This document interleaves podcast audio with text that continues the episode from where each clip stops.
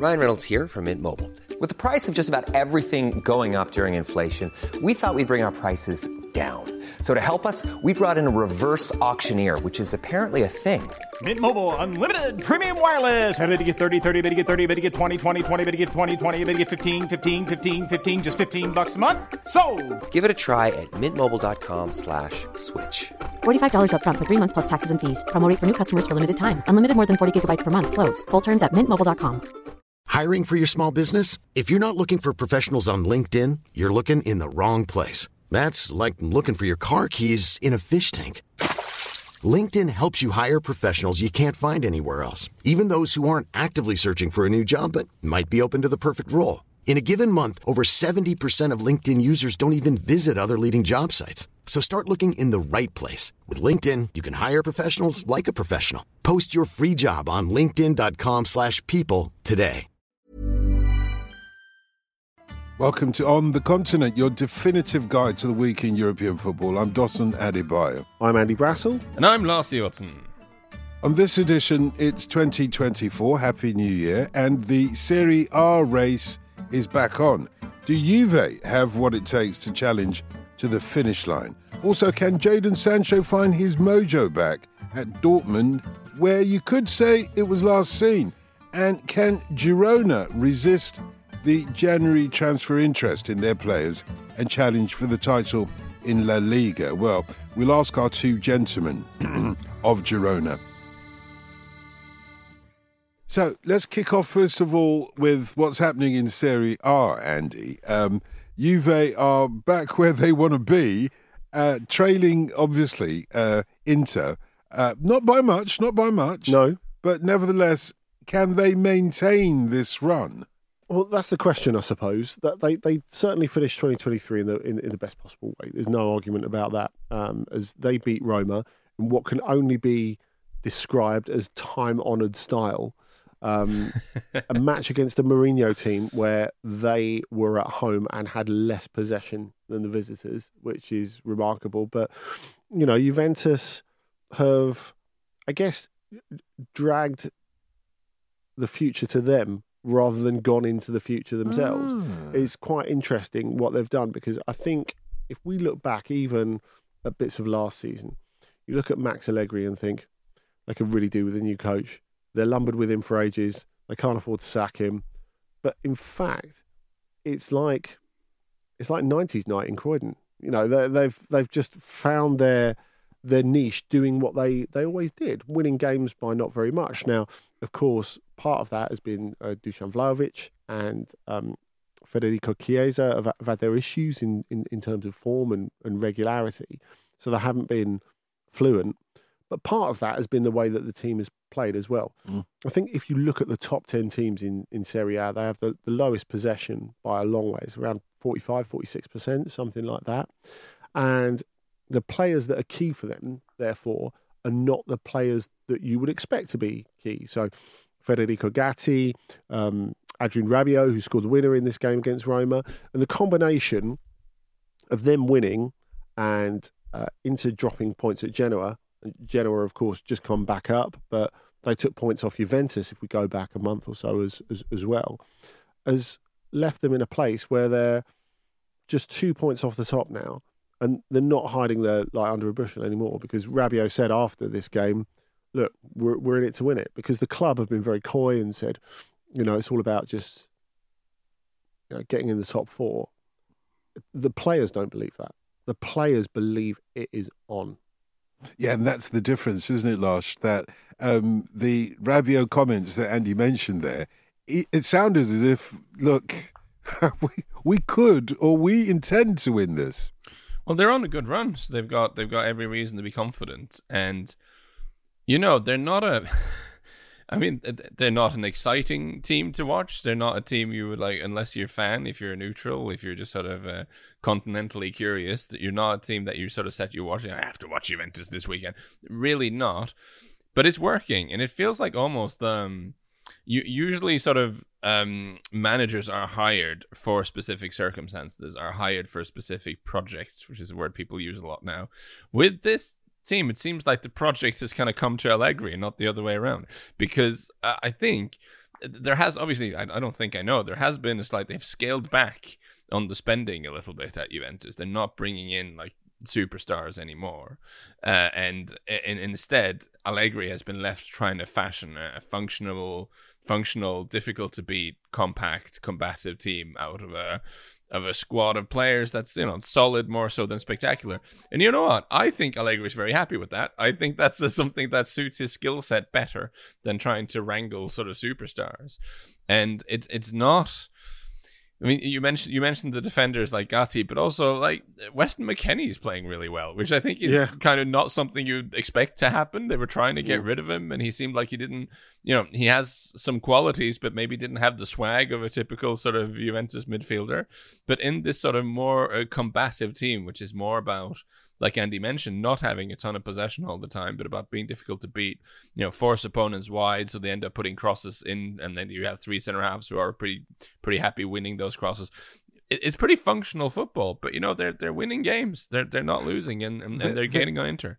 Although to a certain extent they were fortuitous in that the the week that they beat uh, Roma, the Inter go and draw in Genoa, like you said. For sure. I wonder if they can bank on being fortuitous throughout or for the rest of the season, or whether they need, despite what Lars was saying, that they're not going to spend money on big players. They need to be there in the transfer window, don't they? Um, to an extent, maybe, but I think they've spent so long trying to get their fortunes, their financial fortunes, in order. Um, post Cristiano Ronaldo, post a lot of other, Which was a shambles. yeah, and a, a financial shambles certainly, and post a few other free in inverted commas signings that cost them an absolute fortune, like Aaron Ramsey, and they spent ages trying to trying to get rid of. So it's it's it's a, it's a new slate for them, and of course they were open as well to.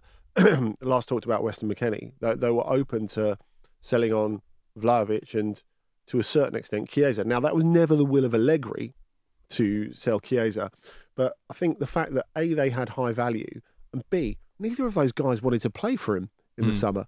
They, they, they were sitting there going, "Are we going to do another season of football like this?" Now it's easier to convince them to play that sort of football when you're winning, of course. But I think the fact that they have been brought back into the project and that they've both been useful at various stages this season, even if they're not what we would call at their absolute best. And then you look at the young players that he can mould as well. You look at uh, Kenan Yildiz, who is the young Turkish striker born in Germany, who scored his first goal for the first team um, just before Christmas, who really had that sort of platform from scoring for Turkey against Germany in Berlin, which was a huge game for him. He got a surprise start. Turkey again really lacking a centre forward, and he, he came in and he, he looked brilliant. And he's he's he's been really really great since he's he's come into the, the, the first team. And I, th- I think the, the the key really to it all is is Rabiot, though, because he is a player who uh, could have gone at the end of last season. Um, this decided to to stay on. He's sort of doing it year by year, so he's going to be a free agent again come come next summer. And uh, the the, the work that he does for them, I mean, he's he's an authentic box to box player now.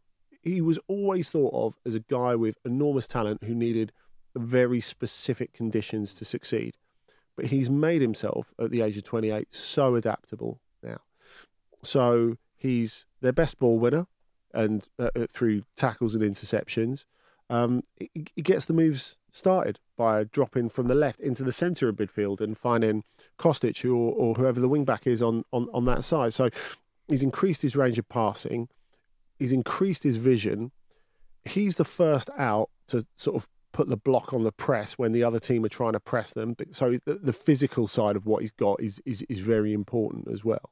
Um, now, talking of being coy, he might not be coy about the title, but he's coy about where he's going to be next summer because he knows that he's at that age where he's, at absolute peak and he's got an enormous amount of value as well. There must be a load of Premier League teams looking at him. I mean, we've talked Lars about how the World Cup was a sort of springboard for the regeneration of Griezmann or, or, or a springboard for the world understanding how hmm. Griezmann was getting to and beyond his absolute best. Could we say the same of Rabiot, do you think? I mean, I wouldn't go that far. But what I think is interesting with Rabiot this season is that we've had we've had like over six months now where there's been no nonsense. Like there's mm. been he's he's not been demanding a transfer. He hasn't said or done anything weird. He's just been a footballer, and I think that's a welcome change with Rabiot. And and he seems to have taken on some of the responsibility. Like I mentioned, this is a team with very few superstars. I mean, you you can make the case. I mean, maybe Vlahovic, but you can make the case that he's the biggest name in there, and and the guy who has the biggest uh, CV and the, the the biggest ego possibly. I don't know the dressing room, but you know, he's someone who having had a career where there's been a lot of nonsense and there's been a sense, like you said, that he's talented but hasn't quite found his place. This season, he there has there has been less nonsense, and he's playing very very good football, and that's probably not a coincidence. Um, interesting that you mentioned the transfer market, uh, because I do think well, there are there, there are always rumors around Juventus and transfers, and there are two things I'd, I'd like to mention that have been mentioned pretty persp- pers- persistently in the Italian press is there there is speculation that they're one of the clubs that might go for Pierre Emile Højbjerg, uh, to, which would sort of beef up that midfield a little bit, give them another um, another beefy boy option in there. You know, you could him and Allegri probably get on pretty well, you would imagine, uh, and then. The other one that's interesting is is Domenico Berardi, who you know they were very close to. I mean, they well, how close they were. They were certainly interested in signing him in the summer, and it, it, it feels weird that Berardi has never played for Juventus because that's been a sort of that's been an ongoing will they won't they for quite a long time. In fact, he was Juventus property at one point, uh, but was sort of loaned straight back out to Sassuolo, and uh, I don't think he ever played a game for Juventus. But, but he's been linked to them so much, so many times over the years you know, he's 29 now, so it might never happen. But he's someone who, if they could bring him in, if they could find a price point that Sassuolo could agree to, that wouldn't completely mess up Juventus's finances, as Andy points to, he could add a little bit of spark to a team that is that is functional, that's getting results, but could still do with something extra. I think going forward. Although uh, the goalkeeper, is suggesting that the team that they've got, he likes it, and they're the team to do the business.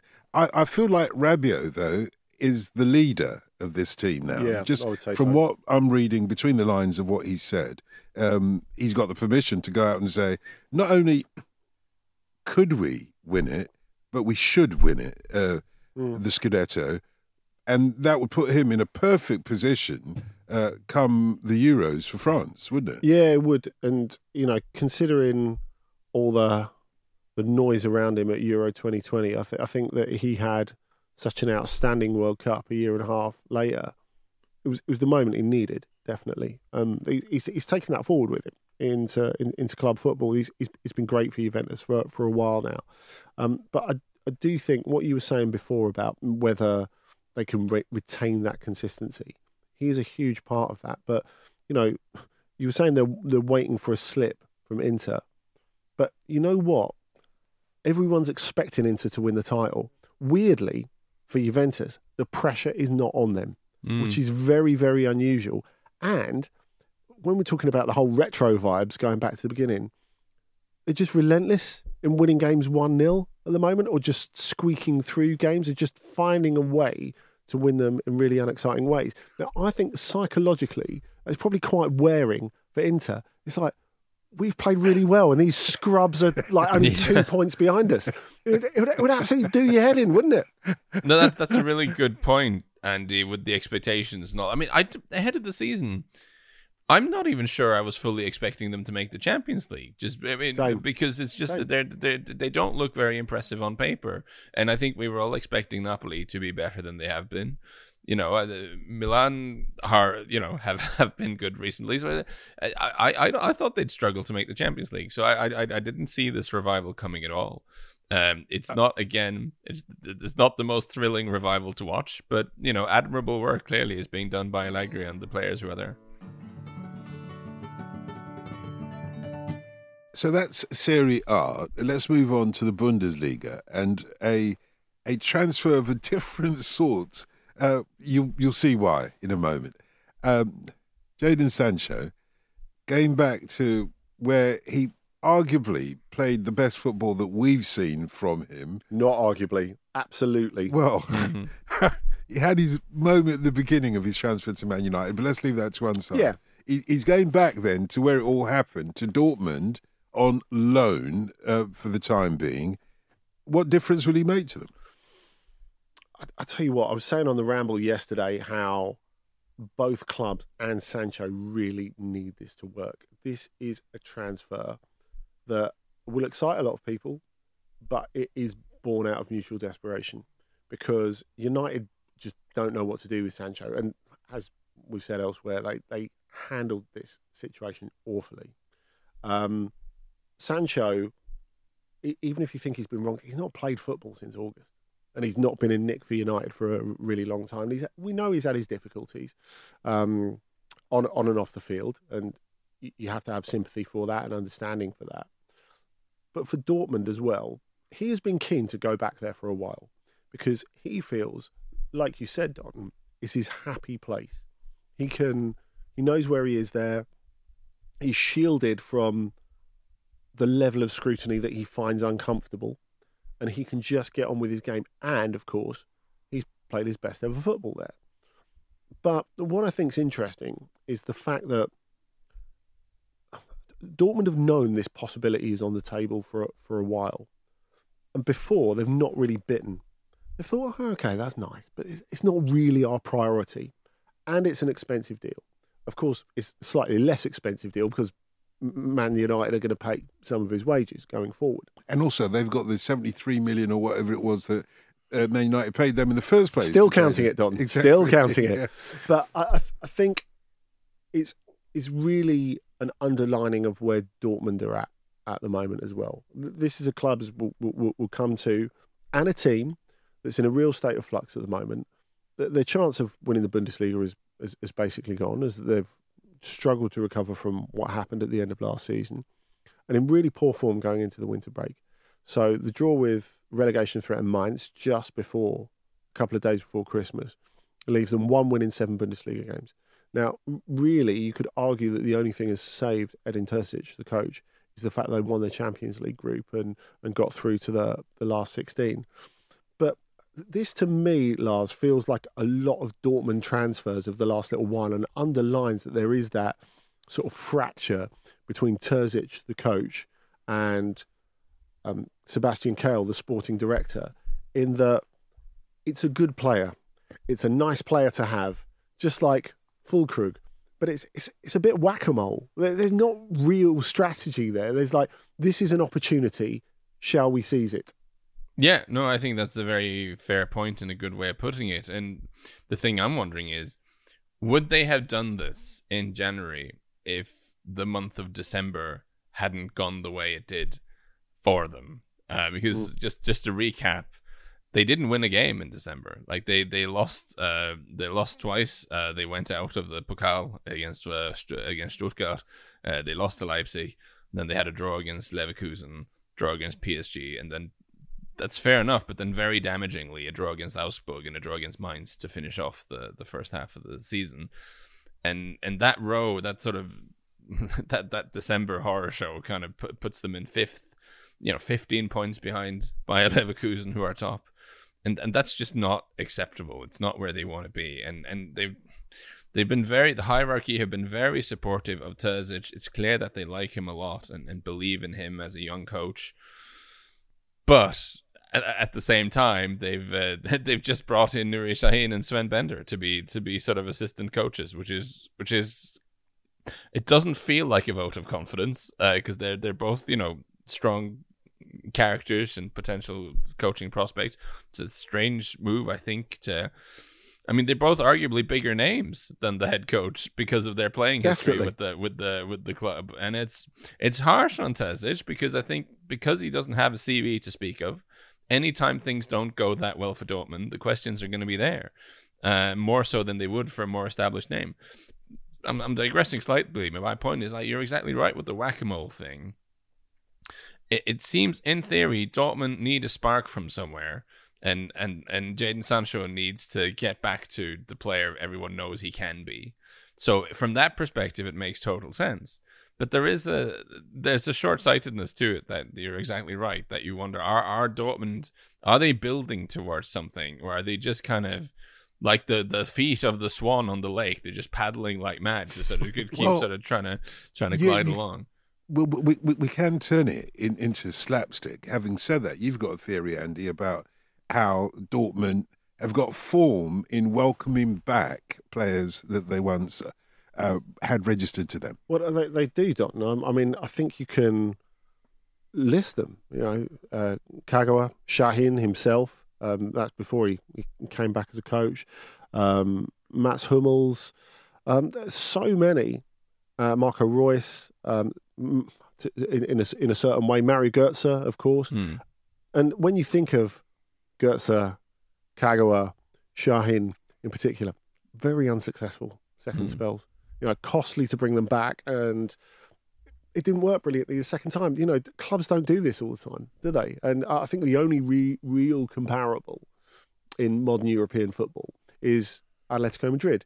And once they spent a fortune bringing Diego Costa back from Chelsea and he could barely run, they thought, right, okay, maybe this is enough of that. Although with Griezmann, Although they still brought brought Griezmann back, And exactly. that's been successful. That's Yeah, been successful. That has can't that has been successful, but he's he's extraordinary, so you can't really count him as representative of everything. I guess that's what they will hope with Sancho. That it's just a bad fit with United mm. in every way, and that he's so successful at, at, at Dortmund. You know, a, a, a playing well Jadon Sancho would be an enormous boost to them because they're lacking imagination, they're lacking creativity, they're lacking pace, which I think is a, a huge thing. It's amazing to me this season that Hummels and Reus are still two players they're massively reliant on. And mm. if you're talking of a stick with which to beat Edin Terzic, that is it. Because the football is so stodgy, it's so ponderous. It's not just the results. That's the problem. It doesn't feel like there's fluidity. It doesn't feel like there's a plan. Now, of course, this time Sancho won't have Ashraf Hakimi bombing past him, which you know is is something that he struggled to adjust to when Hakimi uh, initially left to go to Inter. But in in terms of getting Dortmund back, if you like, getting that sense of a, player who brings some percussion to it, a sort of excitement that the fans really want to see and that really matters in the context of, of Westphal and Signal Iduna Park. That is something that could really work for them. But I agree with Lars. I think you're bringing in some help for Terzic. That's fine. But Nuri Sahin has walked away from a head coaching job at Antalyaspor, where he did pretty well for a couple of years. I think, especially at the beginning, when he had an immediate impact, steered them away from relegation. They played some great football, I might add. You think him and Sven Bender, you know, they can't have left, or especially Sahin cannot have left Antalyaspor without thinking. You don't leave a head coach's role for an assistant's role without some sort of there are some future prospects Mm. for you, Mm. like dangled. Surely, surely. You're saying this is what like when they brought in Bayern brought in Hansi Flick to help out Niko Kovač. Uh, there was like yeah, there might be some sort of future But- but idea they are more, there.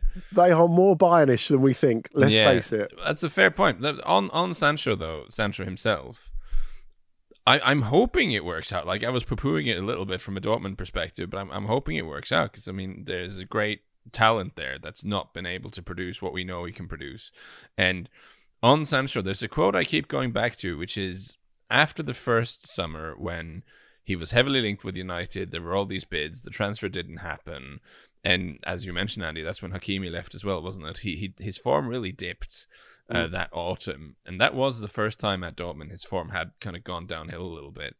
And I think it was Watzke, yeah, almost certainly it was uh, Aki the CEO, who spoke about how the player had, and it was a wonderful phrase that's probably been mangled in translation from Germany, but I still love it. He said he had lost, he had lost his sense of ease, which I thought was tremendous. Like it, because he is, he is a bit of a street footballer. You know, he, he grew up uh, playing football in the cages uh, of South London, and you know he he is at his best when he is relaxed and confident and happy and and playing on instinct.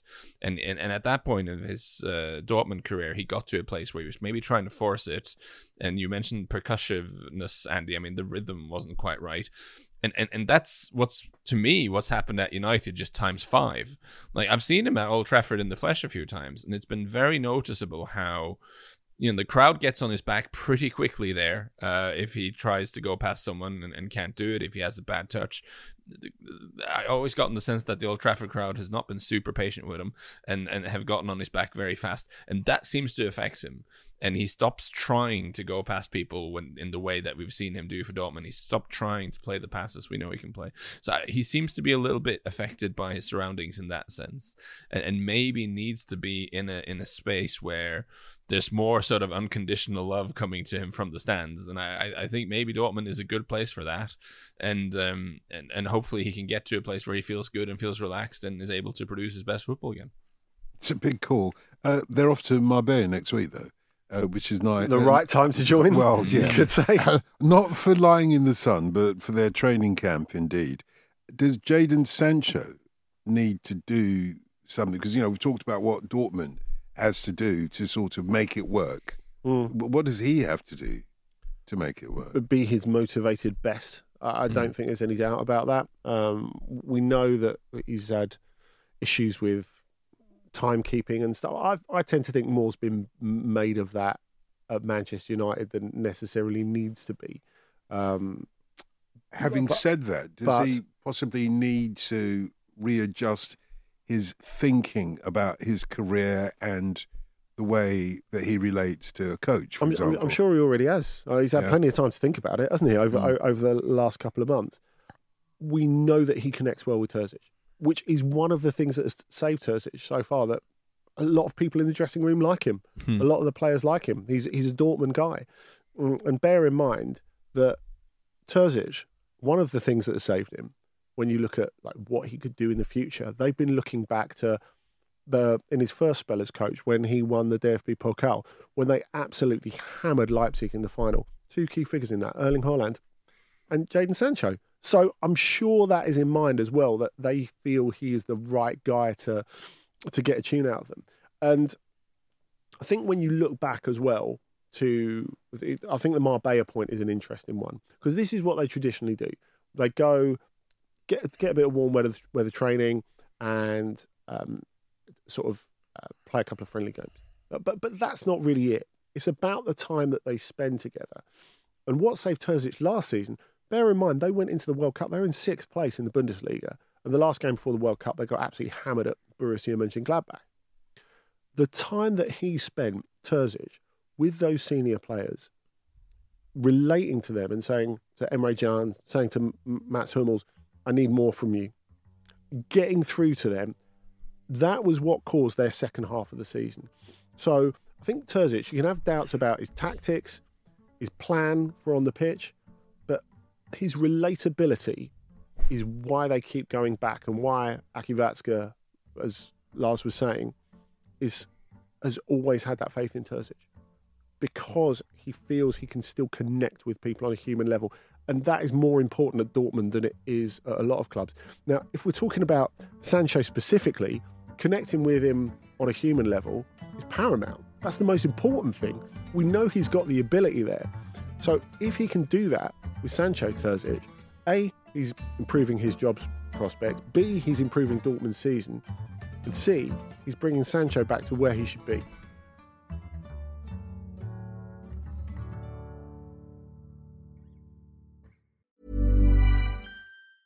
Hiring for your small business? If you're not looking for professionals on LinkedIn, you're looking in the wrong place. That's like looking for your car keys in a fish tank.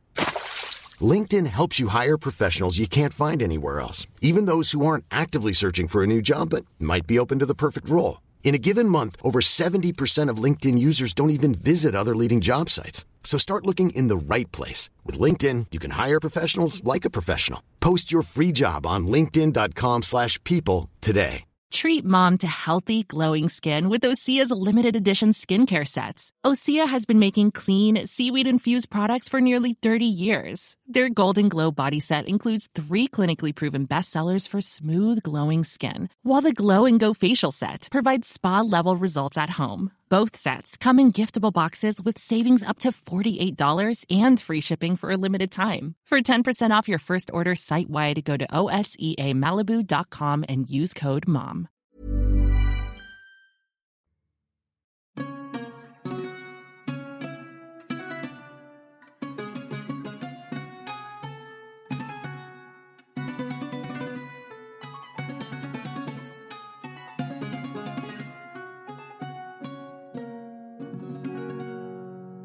Let's talk about La Liga and, and one of the one of the most exciting games that we've seen this year, as it were, at least certainly um, in the last few days. It's it was Girona versus Atleti, and Girona achieved a historical result. Um, we're looking for the two gentlemen of Girona. That well, I had to do it one more time. It's the last time, I promise you. The two oh. gentlemen of Girona that made a difference in this game. Or you know, if it's more than two gentlemen, and then do add others in. But what a game! What a game! I mean, it is probably the right time of year for Lars to have a top hat and me to be riding along on a penny farthing. but I like that. yeah, Yeah, yeah. be- Uh, it- better it- you on the penny farthing than me, Andy. I don't think that would end well. uh, better, better than any of You're going to need Atletico. a leg up, though. Yeah, be- be- better than any of Atletico's defence on that first half showed as, as, as, as well. I think. Okay. And look, look, Girona are the story. Um, you know, Ivan Martin's winner, which was a brilliant winner, really came from nowhere because Atletico dominated that that second half and probably should have have won the game. Last minute winner, by the way. Yeah, but but they they didn't. Girona won, and you know, n- not many people will begrudge them that, and rightly so. They've been the story of the first half of the La Liga season, and th- they they started this game brilliantly as well. You know, they nearly had a goal in the first thirty seconds um, through Artem Dovbyk. Uh, they, they had so many other chances. And that first half, Atletico were mauled, and Atletico, Lars, looked really old and slow, didn't they? In Yeah, that, in that They first are. half. They are. Yeah, they, well, they did by comparison. I think Girona was so impressive in in terms of the, the energy that they have, obviously, but also like small things. You notice every time someone's on the ball, he has many players to. To, to, there's always players making themselves available for the pass. Uh, they have real pace. I mean, especially that right hand flank with Yan Couto and, and Savio are uh, you know th- that's a scary thing to come up against and and you and you did think that sort of the the three at the back formation that uh, Atleti played maybe didn't work ideally here and and um and, and Simeone he did change it in the second half. You can understand why because uh, Girona kept finding space in that sort of slightly awkward areas behind the wingbacks and outside of the center halves, and it, it was such a thrilling performance by by Girona, and it was one of those performances that makes you think they're not just they're not just the sort of fairy tale team for whom everything is just going right at the moment. There was there was just real quality here, I thought. But then they are also a bit of a fairy tale team because because they looked everyone looked very tired towards the end of this game. Everyone looked tired, uh, understandably, because they had been played at just a relentless pace and and intensity. And in that sort of slightly scrappy final minutes, it's it's Girona who find a winner just absolutely from nowhere with Ivan Martin. Who, if you haven't seen this goal, you should look it up because it's a great goal. And it was also, I mean, I maybe it's harsh to say it was a little bit fortuitous, but it does look like he just kind of swings a leg at it and it it flies in the top They corner. count. It's this, yeah. But the point is, I don't it's think the it's sort- fortuitous. It's the sort of thing that happens in a season where everything's going for you. Put it that way. So I should have I should have said I don't think it's unfair to say it's fortuitous. Yeah. It's like I'm going to take you back to the longest escalator on the London Underground, uh, the, the the one at Angel. I, I, yeah, of I think it's it was a little bit like if someone fell down that and then just as they were about to hit their head, flip forward, did a did a double backflip and landed on their feet. That's, that's not that's where I thought you'd go like. with They this, all Andy. count. But that's, uh, Yeah. that's uh, They all count. yeah, they certainly do. But but uh, there's one thing I wanted to flag up though. So like, uh, I feel like giving um giving Simeone a stick for being too defensive is kind of old hat, and and Atleti weren't. I mean, they attacked very well in this game. You know, Rodrigo De Paul had a great game. Morata scored a hat trick. You know, they were they were good Atleti. But you know, towards the end of this game, sort of in the 80s, 9th minute, something like that, everyone on the field you could see were tired. Both teams were starting to make sloppy mistakes. There were openings to be had. That's when Simeone takes off Griezmann, takes off Morata, and puts on Azpilicueta and Saul. that's the sort of I'll take my point and get out of here, please. Move from Yeah. the manager. And I just thought the uh, the win was there for Atleti as well. Like uh, Girona were also knackered. I mean, Yeah, agreed. And and, and Simeone just Simeone thought subs ever. yeah, the most Simeone thing. And I think I don't think it's unreasonable to sort of flag up that that was maybe not the move under those circumstances and it enabled Girona to come on to them a little bit more in the last few minutes of the game than they otherwise would have perhaps. Uh, History has, has, totally proved you right there, and you know they they were a lot better than Girona in that second half, and they got themselves back into the game. They they got themselves back to three three. Great hat trick by Morata, three brilliant finishes by the way, and yeah, they blew it. Well, what it's done to the uh, league is that now Girona are in second place behind uh, Real Madrid, and the rest, Although level on points, yeah, level on points, but the rest are some way behind. You know, we're talking ten points behind for Atleti. yeah, ten points and to Atleti. Barcelona. Uh, but Barcelona's still ten points behind, although they play at Las Palmas uh, later, um, which which will be interesting. But yeah, Atletico have have shot their shot, I think, as as far as the title goes, and now it's about staying in the top four and seeing what they can do with a very very difficult last sixteen game against Inter in the, in the Champions League. But Here's a stat for you very quickly. please, Diego Simeone has never gone three seasons in a row at Atleti without securing silverware. Last time he won was in 2021. Are we talking about third third season blues now? Yeah, it- it- it's looking that way, isn't it? But I think uh, Lars is quite right to point out how he played his hand poorly. I think in in the back half of this, but all the mistakes that were made in the first half that got them into that hole in the first place, which they very dug themselves out of very well. Um, th- they're all stuff that you can't really lay actually either on him or on the players. I don't think because you look at it and the way they were caught in the in, in possession for goals one and two by Girona, and you know Koke was taking forever on the ball for the for, for, for the second goal um, that ended up um, being put away by Savio. And you just think Koke has been playing far too many games. He needs a rest, but how does he get a rest? Is is it impossible? Basically, they need some money spent on that squad. You know, they're they're, go, they're going by on little bit odds and bits. I think a team that looks a bit tired, and you know, Griezmann, who's still he, he was excellent in the second half, but he's not at that level of consistency that he was back in, say, October, for example. They need to protect Griezmann and Koke at all costs. Without them two, the season is sunk. But they've got no chance of getting to to where they want to go. Simeone, I think, has been doing the absolute maximum that he can with that set of players. But you look at some of those signings, as Lars was saying, like Azpilicueta, Witsel, who you know looks like he could do with some sort of transport to get around the pitch these days. You know, it, it- Like Chuck it takes Blazer. forever to get him to do stuff, and that that is particularly shown up, as Lars says, by a team as dynamic and as well drilled as Girona, a team that are always trying to score, and this season are always managing it. We all need a stroller when we get to a certain age.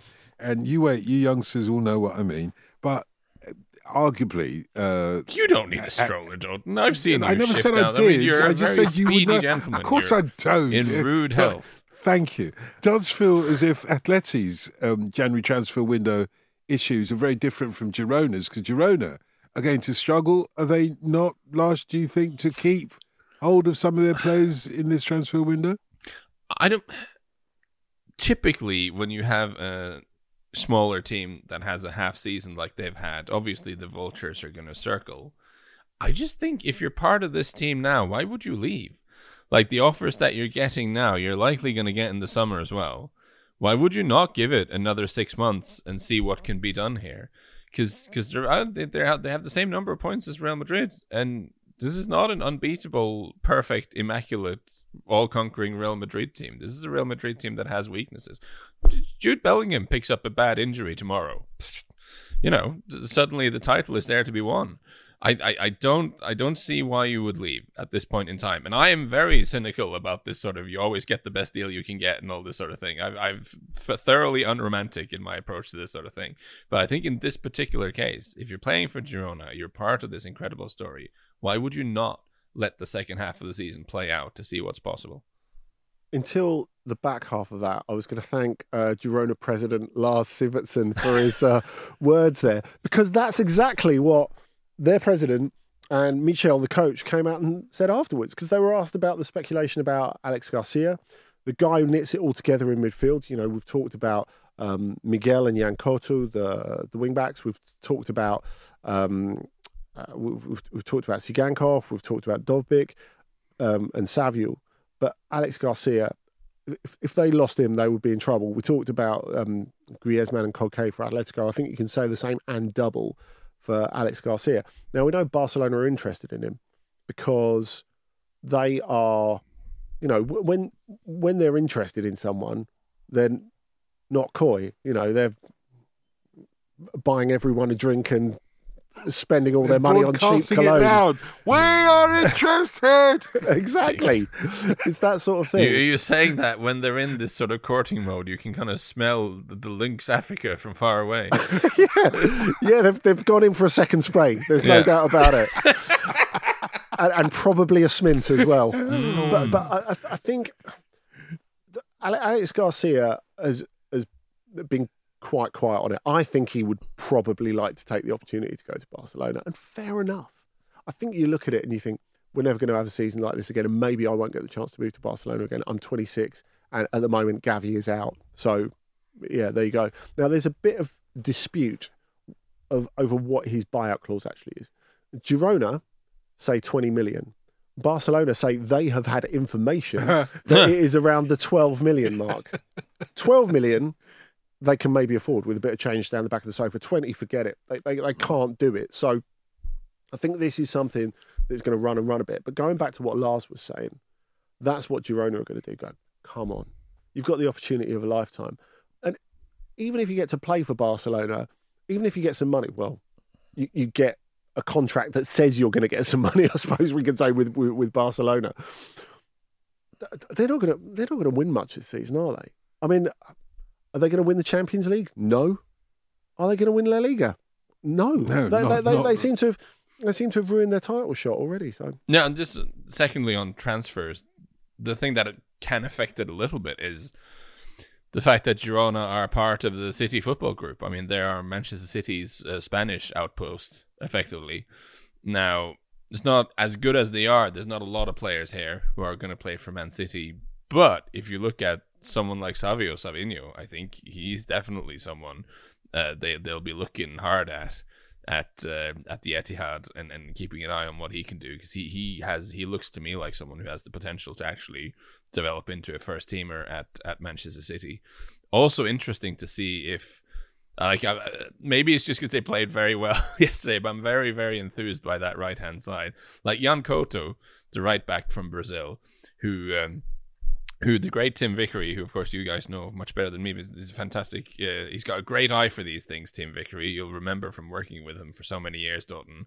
He, he often gets it wrong. Uh, often gets it wrong. Often gets it right. He hardly ever gets it wrong. God damn it! No, Rafael Scheidt is the I was about to say about. the Rafael Scheidt debacle. We've all moved on from that now. Uh, he hardly ever gets it wrong when it comes to these young players, and he called Yan Couto early on as someone who, with a bit of luck, could be like the great next the, the next great big uh, Brazilian right back. Now, going to Man City when he was that young was maybe not the ideal move for him, but you see him playing now, playing regularly for Girona, and you can see what Tim meant because he's got so much energy flying up and down that flank. So there there are players here who I I, I, I think possibly could uh, be uh, be Manchester City players in the future. Uh, let's not take our eye off the ball as well. Um, Real Madrid is in this race for the La, Liga title, and although Lars did give a note of optimism, if you're a Girona fan, that um, well, Jude Bellingham might suffer an injury during the course of the season. Actually, the note that we should really be regarding is the fact that Ancelotti, the coach, has now signed a new contract I mean, if they lost everything, it still wouldn't stop them from sacking him. I, I, I might point out, even if he has signed to 2026. But you're right, Dotun. As you say, a lot of people were thinking Ancelotti to Brazil was a done deal. Now, as we spoke about on this podcast going a couple of months back, it, it, it was never done from from his side as far as he was concerned, and also the possibility of Xabi Alonso going to Real Madrid at the end of the season was always just a possibility slash contingency rather than a done deal. The way this season has unfolded, especially given that they've been going through it without really a, a, a top rank centre forward, and I mean that with every bit of respect and love for Joselu that, that could possibly exist. Um, the, the, the club have been really impressed with what he's done this season. You know, he is one of the great adapters of of European coaching, as one of the as well as one of the greats of, of, of European coaching. So I think that stability, especially when you look at what has happened to the other big clubs and I think their limited resources as well, is a very, very convincing argument for keeping him, at least for the moment. Um, and I think there's there's still plenty that Real Madrid can can do this season. Of course, they'll want to build on that. The, the, the Kylian Mbappe thing is going to run and run and run, and of course, that is at the forefront of everyone's minds again since he can potentially sign for Real Madrid uh, from the the first of January. Does his signing which, change that Kylian which, Mbappe stalemate, if you like? Um, well, I, I guess what's going on with Kylian Mbappe is not completely disassociated with what's happened to Ancelotti because it tells us that the future is fluid, but it can't be too fluid. You know, they would love to have a commitment from Kylian Mbappe already, but they realised that they're not going to get it. He came out after the Trophée des Champions game where PSG beat uh, Toulouse on Wednesday night and said, Look, I've not made my mind up. And last time I made my mind up in May. So, you know, if you want to transfer saga, you got it. Yeah. But basically, so I think it's a good thing for Real Madrid to do for the moment. But look, so much could could change. But we talked about Juventus grinding out results. It's exa- exactly what they did against Mallorca last night. It's time to talk about a game of the week. Uh, a suggestion, a recommendation from each of you of a game that we can all watch and enjoy. We've had a lot of football um, obviously to watch over the Christmas New Year period, and we've had a lot of food as well to enjoy. apart from Lars, apart from Lars. Uh, so Lars, diet do, do continues. You want to go first? yeah, do, do, you want, do you want to go first to make yourself hungry? Yeah, I've got something. Uh, it will shock you to know I have actually prepared uh, for this. This is because for new listeners, this is the feature that I always forget to prepare for, which I have in this case not forgotten. I have I have had a look at it, and I think for me, I can't believe I'm doing this to myself voluntarily, but I'm going to watch Jose Mourinho's Roma on Sunday night because uh, they take on Atalanta, which is a pretty big game and what looks to be a, a spicy race for the last sort of Champions League spots in Italy this spring. And uh, Roma are I was disappointed with them against Juventus. They just looked really one paced and unimaginative, uh, which of course is completely unexpected from a Jose Mourinho team. Uh, and, and, they got past Cremonese in the Coppa Italia this midweek. Uh, but but I, I, I, I, I can't quite figure them out, and I'm not I, would like to look at have a have a closer look at this team. Atalanta, of course, are always good value. They have a lot of really interesting players. Uh, Charles de Ketelaere scoring for them mid- midweek in the Coppa Italia, which uh, I mean would be a very uh, Atalanta thing to do if they could uh, they could help rehabilitate him.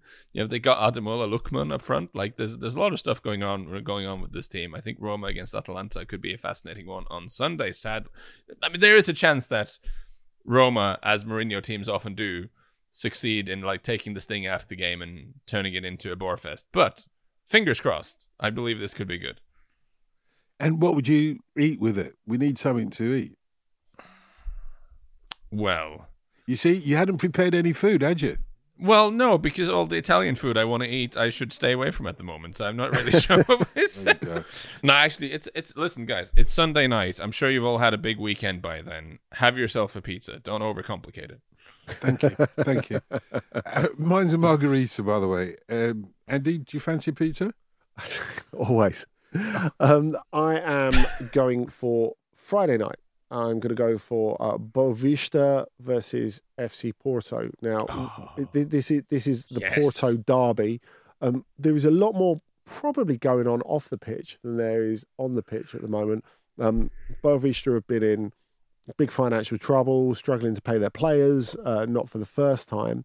Whereas Porto, there's a lot going on there, not just the forthcoming presidential elections. And uh, yes, when um, uh, Jorge Nuno uh, Pinto da Costa had his, his most recent birthday, Andre Villas Boas, his prospective opponent in the presidential race, and we know there's been a, a lot of fluff over that all, all, already, did take time to be pathologically nice and very publicly wish him a, um, a happy birthday.